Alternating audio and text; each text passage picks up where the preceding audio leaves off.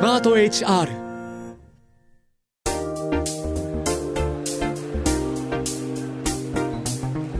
堀井美香ウェンズデイホリデー。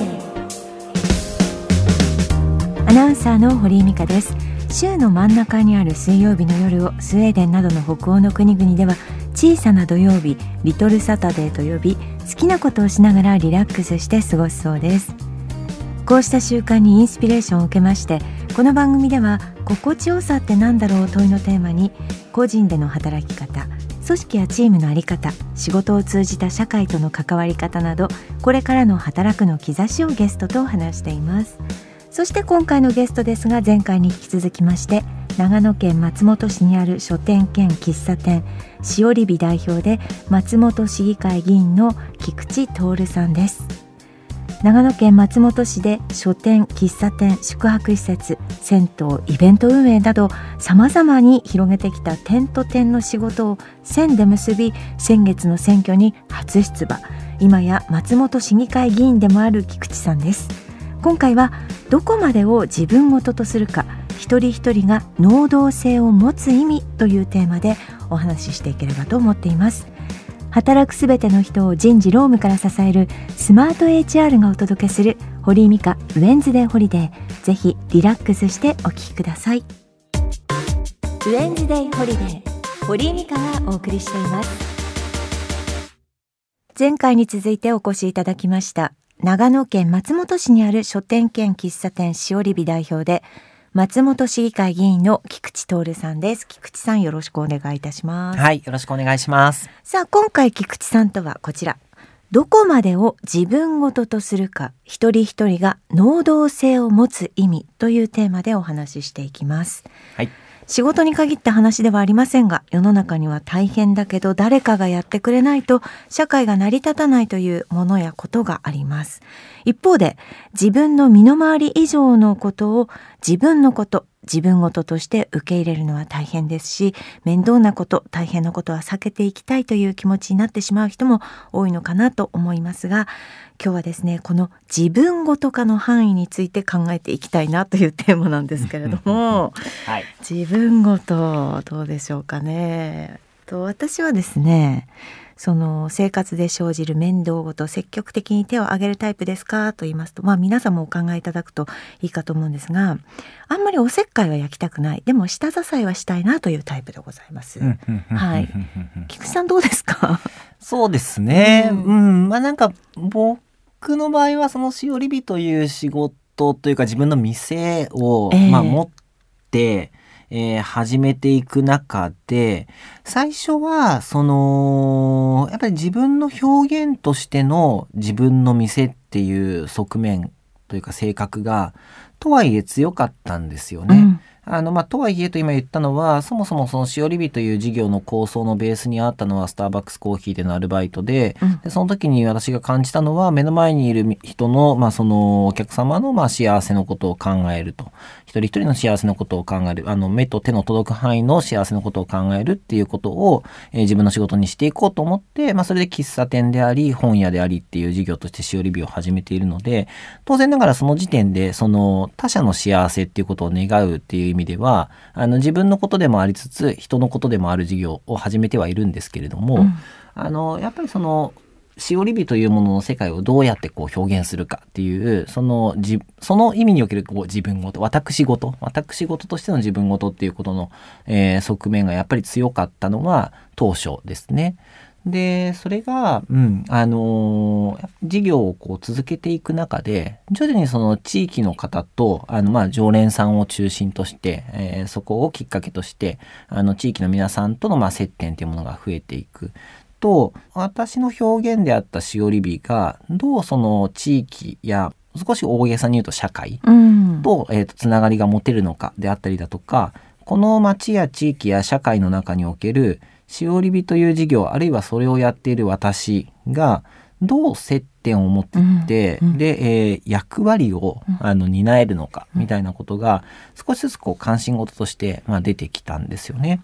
でその中でその私のしおり日だったものがであの前編の時に少しお話ししましたけど一緒に働いてくれる仲間も増えてきたみたいな時に、はい、徐々にその私だけの表現としてのしおり日から、えー、私がまああのやってはいるんだけれどもいかにその地域の中におけるしおり日のようなその私たちにとってのしおり日って何だろうっていうことを、えー、考え始めるようになっていって。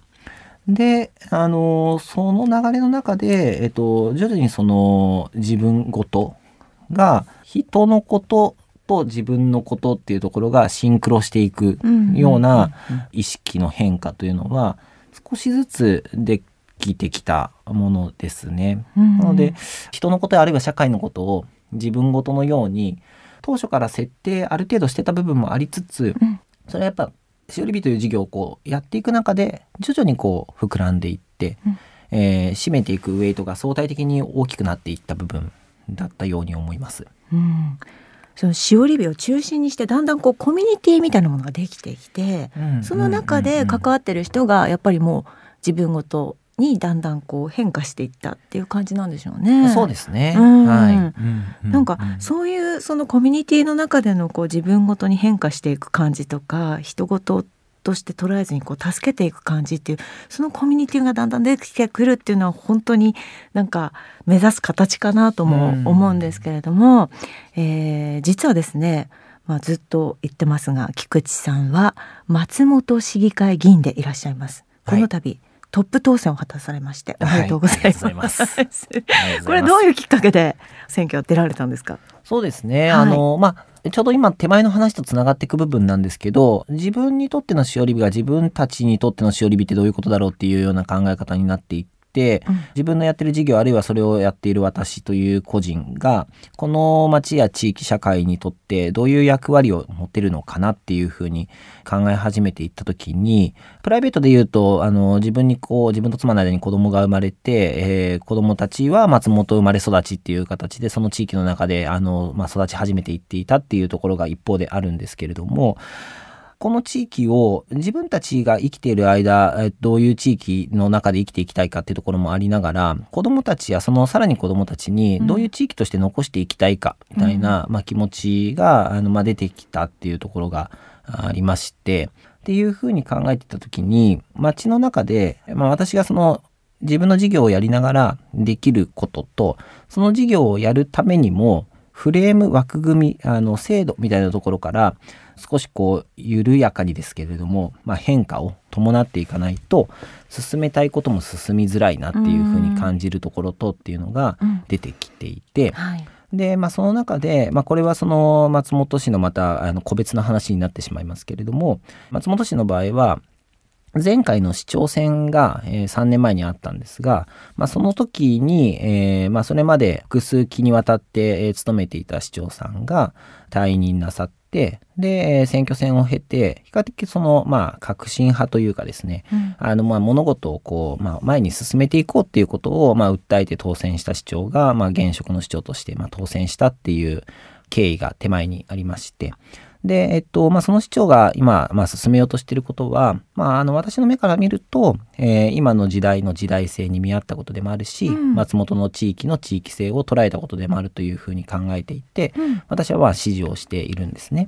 うん、で、まあ、その動きというものを、まあ、よりこう、まあ、力強く、あの、進めていくことが、まあ、今の時代のことをいろいろと考えていく中で必要だなというふうに思って、で、まあ、その、まあ、地方、えー、自治なので、その市政の中で、あの、行政を担うその市長を、まあ、はじめとする行政府の部分の市役所と、まあ、もう一方でその、えー、議決をしていったりだとか、チェックをしていく、まあ、立法府にあたる、まあ、市議会とっていうところが、もう少しこう、しっかり噛み合って、うん、あの、前に前にと進んでいく動きが、あの、盛んになっていくことが、まあ、松本という地域においては、まあ、今必要なことであろうと。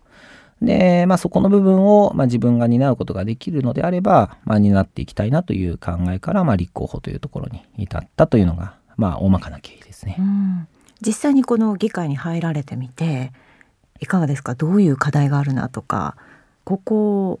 まず先に着手していきたいなみたいなものはあるんですか？あそうですね。あの、まあ、個別具体の政策のことについては、うん、まあ、あの選挙期間中などにおいてはあの私がこう市議会議員にあの、まあ、当選した暁にはっていったところで、うん、まあ、一つ一つのあの具体的な政策を、まあ、主張してきているんですけれどもでもちろんそれは一つずつあの順序をこう考えながら、えー、着手していきたいことであることは変わりないんですけれどもやっぱりそのこの春、えー、4月にですね当選させていただいて市議になったばかりの身なので、うん、本当に今はもう一つずつそのいわゆるその市議会の、まあ、マナーであったりだとかルールであったりだとかそういったところを、まあ、勉強させていただいてで、えっと、どのタイミングでどういうアプローチで、うん、どういうトーンで、うん、あの声を上げれば、うん、えー、それがスムーズにまあ、進行していくのかっていうことを、まあ、見極めるために今はまああの一つずつその情報を、えー、整理しているような状況ですね。はい、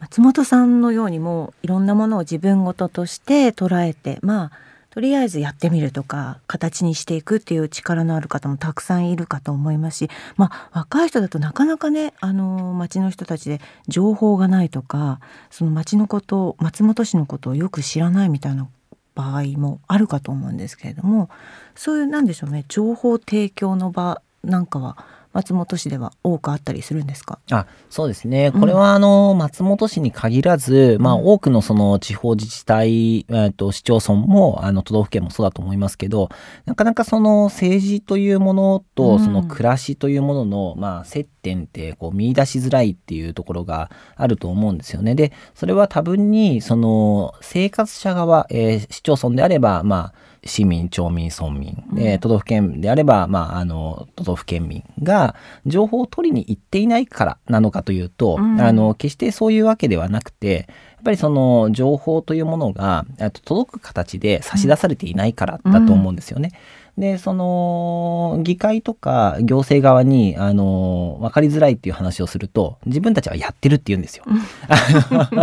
広報も出してるし、ホームページにも載せてるし、はい、なんなら SNS とか LINE もやってると。はい、うん、から、これで分からないとか、えっ、と、知らないっていうのは、まあ、その、生活者側が、あの情報を取ってないからだって話になっちゃうんですけど、うん、でもやっぱその情報を出す側が届けたい相手に届いて初めて情報を出せたって言えると思うんですね。はい、これあのメディアも同じ話だと思うんですけど、はい、あのなのでそれが届かないまあ限りにおいては届くまでやる努力というのは、うん、その行政ないし議会ないしっていうその情報の発信側にあるというふうに私は考えているので、うん、あのその意味では、えーとまあ、私自身が、まあ、今回その市議という立場になって議会の中にいる一人として今議会の中ではこういうことが話し合われているであったりだとかこういうことが論点になっているだったりとか、あの、行政側とはこの点でちょっと折り合いがつかなくて難しさを感じているであったりだとか、っていうのが、その話し合われてることとか折り合いがつかなくて困ってることって実はその市民一人一人の生活のこの部分には関わりがあることだよねみたいなそういう話そういう情報のこう届け方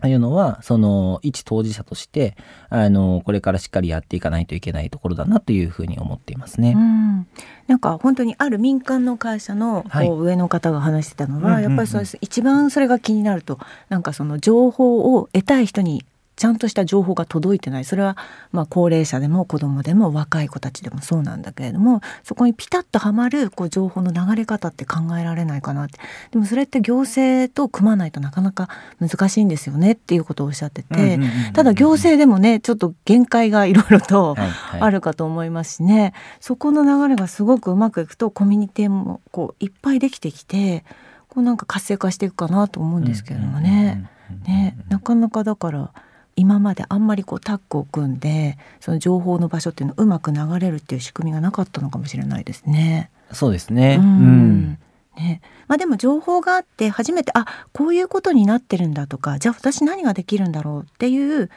ことを考えて、えー、自分ごとになってくるっていうことなんですかね。あそうですね、うん、なのでそのまあ、今回私がその政治という、まあ、世界を志したのも、うん、あの、私にとっては生活、まあ、自分の生活であったりだとか、えー、自分の事業を一緒にやっている仲間も含めた、まあ、そのチームの、まあ、えー、生活であったりだとか、うん、まあ、その、もちろんその手前に、まあ、家族の生活があるんですけど、うん、まあ、私と私たちの生活というものが、えー、実はその政治というところが、えー、うまくこう、チャンネルが合ってくると、もっとこう豊かなものになっていくであったりだとか、えー、今困っていることや、まあ、苦しく思っていることがその政治っていう方のチャンネルをこうカタカタって動かしていくことによって、うん、あの解決していく可能性があるってところが、まあ、私なりにはこう見出すことができたから。で、えっと、そこのチャンネルのこうチューニングをするために、えー、議会という場所に、まあまあ、自らこう足を踏み入れてみようっていうふうな、まあ、思いに至ったからっていうところなんですけど政治というものと暮らしというものが必ずという言い切っていいと今思ってるんですけれども必ず、えーとまあ、この国で生活をしている限りにおいてはどこかしらでは接点を持ってるはずなんですね。でその接点がどこにあるのかっていうのがなかなか見えづらい。で、その見えづらいのは、生活者に課題があるのではなくて、あの、市民や国民の側に課題があるのではなくて、その接点を差し出しきれてない、ここに接点があるよってことを差し出しきれてない、やはりその行政であったり、議会であったり、あの、まあ、国で言えば、まあ、その、政府であったり、うん、あの、国会であったりってところに、やはりこう課題がある。うん、のでやはりまず第一の努力はこちら側だと思うんですよね。うんうん、でその接点を見出していただいた時にあであればこういうところに不満があるから、うん、ここもうちょっと何とかしてくれないっていう声をようやく上げることができる。でその時にあここに不満があってこういうふうに改善したらいいということは例えばこの点に関してはもう少しこうした方がいいんですかねみたいなことを、うん、あのこちら側からでもこうレスポンスできる。そうするとそこでこうやり取りが始まった時にあのそのまあ政治で言えばその政策課題だし生活者側からすればその自分の暮らしの中での困りごとっていうのが、うんうん、えーと、自分ごと化してくる。自分ごとって私個人のことのように聞こえますけどその個人が困ってることとか難しさを感じてることって同じようにあのディティールは違うかもしれないけれども本質的な部分においては同じように困ってたりだとか難しさを感じてるような皆さんが例えば同じ町の中とか地域の中とかあの国の中とか世界中にとかいるはずなんですよね。だからそのこれは私個人のことかもしれないけれどもそれを自分、まあ、まさしく自分事として何かその政治に訴えてみたりだとかあの声を上げてみた時に実はそれは社会の中における多くの私たちの中の一人の私として声を上げたことになっていって何かそのいろんなことがこうつながっていって転がっていった先にちょっと社会の何かがこう変わってで私個人の暮らしが良くなったなって思っていたら実はその同じように困っていた私たちの暮らしが全体としてこう上向いたっていうような結果につながることもあると思うんですよね。こんな小さなことと思わずに、うん、あのその私にとっての小さなことは社会にとっては大きなことかもしれない、うん、そういうイメージを持ちながらその政治というものにも少し目を向けてもらえるといろんなこう自分ごとがあの自分たちごととして立ち上がっていくかもしれないなというふうに思いますね。うん、私は地元でこう例えばボランティアみたいなことをしたりしてるんですけど、はいはいはい、そこですごく最近思うのは例えばこうしようああしようその声を上げるっていう機会を作った時にまあ大抵出てくる人って一緒、うん、であのすごく意識が高かったりとかやる気がある人だとか。でも、えーと、いろんな家庭を見たりとかいろんな場所に行ったりすると多分この人たちじゃなくてもっと声を上げなきゃいけない人って他にいるんだろうなって。でもその人たちってなかなかやっぱり、躊躇もあるでしょうし場所もあるでしょうしそのそこに出ていくっていうこう気持ちもないからその意見がなかなか上がってこないんですよね、うん、そのリアルな、一番こう重要とされてる人たちの声って、はいはい、だからなんかそうですね。私がよく思うのはすごい無作為に呼んでくれればいいのになって思ったりします。その意見を取る時に「さあ集まれ!」って言うとやっぱりこう肩回ってる人しか出てこないから、なかなかこう本当の意見を持ってる人って出てこなかったりしますよね。うん、そうですね。あのー、今堀さんがおっしゃった課題は多分政治の場面でも多分にあって、うん、あの町内会みたいなコミュニティでもあるでしょうし、うん、あのボランティア活動っていう時もきっとあるでしょうし、うん、やっぱそのまあ今日のテーマのその自分ごとっていう点から言うと、うん、えっと、自分ごとをこう自覚意識しやすい人たちが結果的に声が大きな人たちになっていくっていう、うん、あの、まあ、ジレンマというか、うん、確かにありますよね。今の例えば堀さんであったりだとか、えっと、私もまあ市議として同じ課題感をまあ感じてるんですけど、そういうことになりがちだよなっていうところに自覚したこちら側からしか、えっと、そうでない声を拾いに行くっていう行動は起こせないと思うんですよ。うんうん、だからそこもやっぱりあのさっきのその情報は発信する側が伝えたい人に伝わって初めて発信したことになるって話と同じで、うん、えー、と声を聞くっていうことを仕事にしているのであれば、あの議員はまさにそうだと思うんですけどちゃんと聞きたい人の声を聞けるところまで自ら行って声を聞くっていうことを、まあ、あのいろんな方法がそこにはあると思いますけどで声を拾ってでその声が大きな人たちの声は一つの声として聞きながらも、うん、そうでない普段は声を発することがなかなかいろんな理由でできない人たちの声もイーブンに平等に対等にあのもう一つの一方の声として聞いてこういう声もあればこういう声もあるということはこの地域の全体の、うん、まあその地域の駅というか市民駅にかなう、えー、落としどころってどこにあるんだろうってことを考えてその考える人たちが集まって議論をして決めていく方向性を出していくっていうのが議会の役割だというふうに思うんですね。うん、だからまあそれもやっぱりそのまあそのことを自覚した我々側のあのまあ仕事だなというふうに思いますね。うん菊池さんにそうやって場所を作ってもらったりその発信する側としていろんなアイデアを、まあ、使ってみんなに届くようにっていうきっとなんかいろいろなこうお仕事が待ってるかと思うんですけれども、はい、まあ、私たちも市民の一人としてあと受け手の一人一人そうやって誰もが少しずつ自分ごとを広げていった時、うんうん、まあ、どういう風景が見えてくるかなというふうに思いますか？あそうですね、うん、あのまずはその人とその人一人一人にとっての自分ごと、うん、あのさっき言った限りなくこうプライベートな私個人にとっての自分ごとかもしれないって本人は思っていても実はそれは他の誰かにとっての、まあ、自分ごとかもしれないっていうその想像を働かせながら自分ごとっていうものを、まあ、作って広げていった、うん、えー、そういう個人が一つのその地域とか社会の中にま増えていった時っていうのは大事になってくるのが一つあるなと思うのはそのみんな一人一人の自分ごとをあのその自分ごとも大事な自分ごとだしあの私の自分ごとももちろん大事な自分ごとだしあなたの自分ごとも大事な自分ごとだよねっていうふうに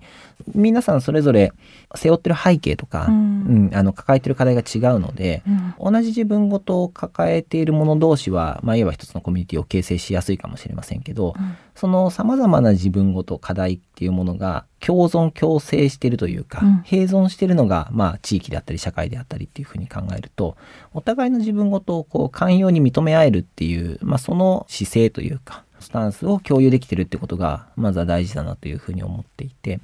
相互にそこのその自分ごとも大事だし私の自分ごとも大事だよねっていうその寛容さであったりだとかそのリスペクトし合える関係性みたいなものが合わせて広がっていくとお互いに、まあお互いにというかその一つのこう生活する地域を共有している人たち同士で、えー、お互いを認め合って、まあより良い地域として将来の世代に伝えていこうねっていう、まあそういうこう機運というか、まあムードを、まあ、作りやすいのではないかなと。で、まあそうやってこう、うん、あの次の将来の世代に伝えていける、まあ、地域であったりだとか、うん、あのまあ、前半の方で話した話ですけど、うん、そういう地域があの、まあ、この国の中で増えていくこと一つずつ出来上がっていくことがあのスケールが少し大きくなっていって、まあ、国であったりだとか、まあ、世界であったりだとかっていうところを心地よい、うん、うん、空間にしていくということにつながるのではないのかなというイメージですね。本当にあの菊池さん一番最初のスタートがやっぱりお客さんと話をしたりとかまあ対面でその人のことを知ったり要望を聞いたりっていうところからスタートして、はい、今また議員になって、まあ、大きなこう人数を相手にするわけですけれども、うんうん、まあ、やってることは同じというかそうですね、ね、はい、はい、うん、なんかまたその人の話を聞いてそのニーズに対して自分が自分事として改革していくっていうことですもんね。はい。ねなんか同じ道をずっと進まれてるんだなという、はい、気もしますけれども、はい、お話を伺ってきましたがこれからも長野県松本市のためにこの顔の見える誰かのために自分ごとを広げていく考えていくという菊池さんに皆さんも注目していただきたいなと思っております。ありがとうございます。はいさあそしてですね本当松本いい街で私も何度か行ってるんですけれども、はい、ポッドキャストですからね通年通して聞かれている方もいるかと思うんですが夏に向けてどういうところ松本はおすすめでしょうか？あはいありがとうございます。突然。あの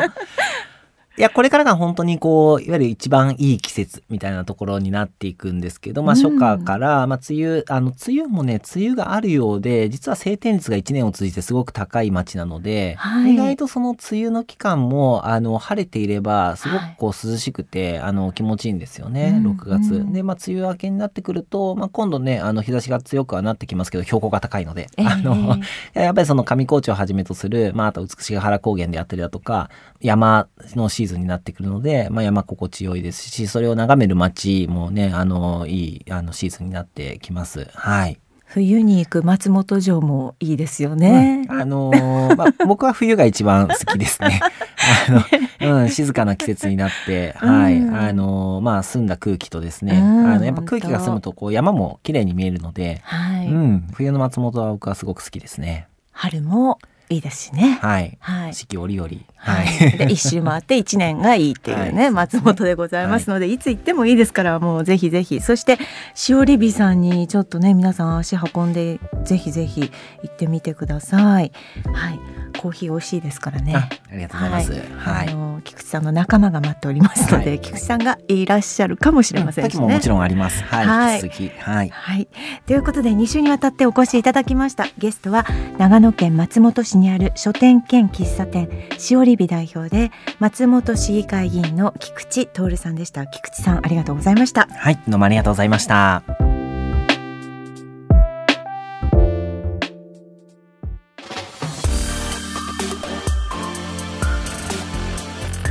堀井美香ウ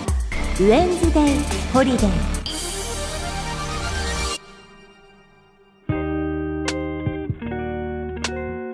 ではここでリスナーのあなたからいただいたメッセージご紹介していきます。あなたのお仕事聞かせてというテーマでリスナーの皆さんが普段どんな仕事をしているのか楽しさやりがい苦労など伺っております。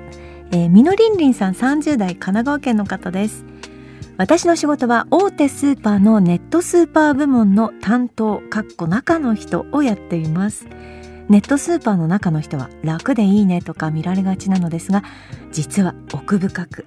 お客様から承った発送便のスケジュールを逆算して各売り場へ商品の集荷さまざまな要望に合わせての検品発送前の伝票処理そして集荷梱包担当ドライバーさんへの積み込みという一連の流れをこなす日々。お客様のお買い物のお手伝いをしているためお客様の数だけ答えがあり様々なご指摘もいただきます。ご注文内容によってはお米や飲料ケースなど大きなお荷物もあるため小さな筋肉トレーニングができちゃいます。かっこその面体力勝負のお仕事でもあります。いつも新鮮な商品をありがとうございます。コロナ禍や子育て介護などでお買い物に行きにくいので大変助かっています。などの声を聞くとネットスーパーの仕事をやっててよかったなとやりがいも感じますということです。ありがとうございます。そうなんですね。ネットスーパーはこんなにあのやることがたくさんあってようやく私たちのもとへ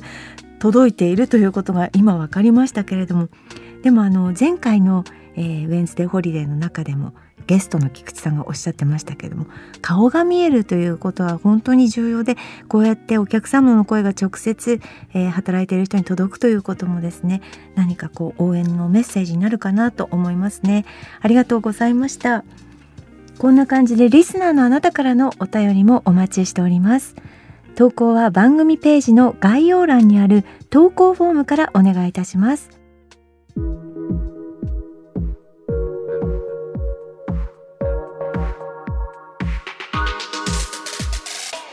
スマート HR 働くの実験室カッコ仮がお届けする堀井美香ウェンズデーホリデーエンディングのお時間です。今回はしおりび代表で松本市議会議員の菊池徹さんのお話を伺ってきました。議員さんのお話としてもたっぷりお教えいただきましたけれども本当に一人一人顔の見える距離で直接、まあ、アイデアとかその要望を伺ってどんどんいろんなことをチャレンジしているという菊池さんです。これからもですねその議員さんとしての菊池さんそしてしおりびとしての活動も応援していきたいなと思っております。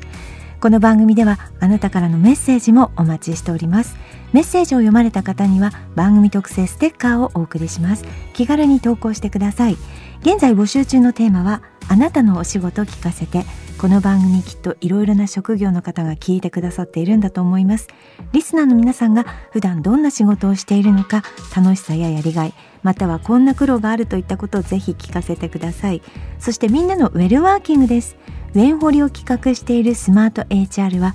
ウェルワーキングというスローガンのもとに労働にまつわる社会課題をなくし誰もがその人らしく働ける社会を作るというミッションを掲げています。それにちなんでこのコーナーでは皆さんの毎日の中で起きたウェルワーキングな出来事職場の良いところ良い制度や文化などについて聞いていきたいと思っております。些細なことでも構いませんのでぜひぜひ教えてください。そして朗読で成仏です。リスナーのあなたが今仕事について悩んでいることもやもやしていることを送ってください。あなたのメールを私が朗読風にじっくり読み上げてその悩みを成仏させていきます。こちらも引き続きよろしくお願いいたします。メールは番組の概要欄にあります。投稿フォームからお願いいたします。この番組ウェンズデーホリデーの情報については番組ツイッターやスマート HR 働くの実験室カッコ仮のウェブサイトどうぞチェックしてみてください。ツイッターのフォローもお願いいたします。それではお時間です。また来週お会いしましょう。素敵な水曜日をお過ごしください。お相手は堀井美香でした。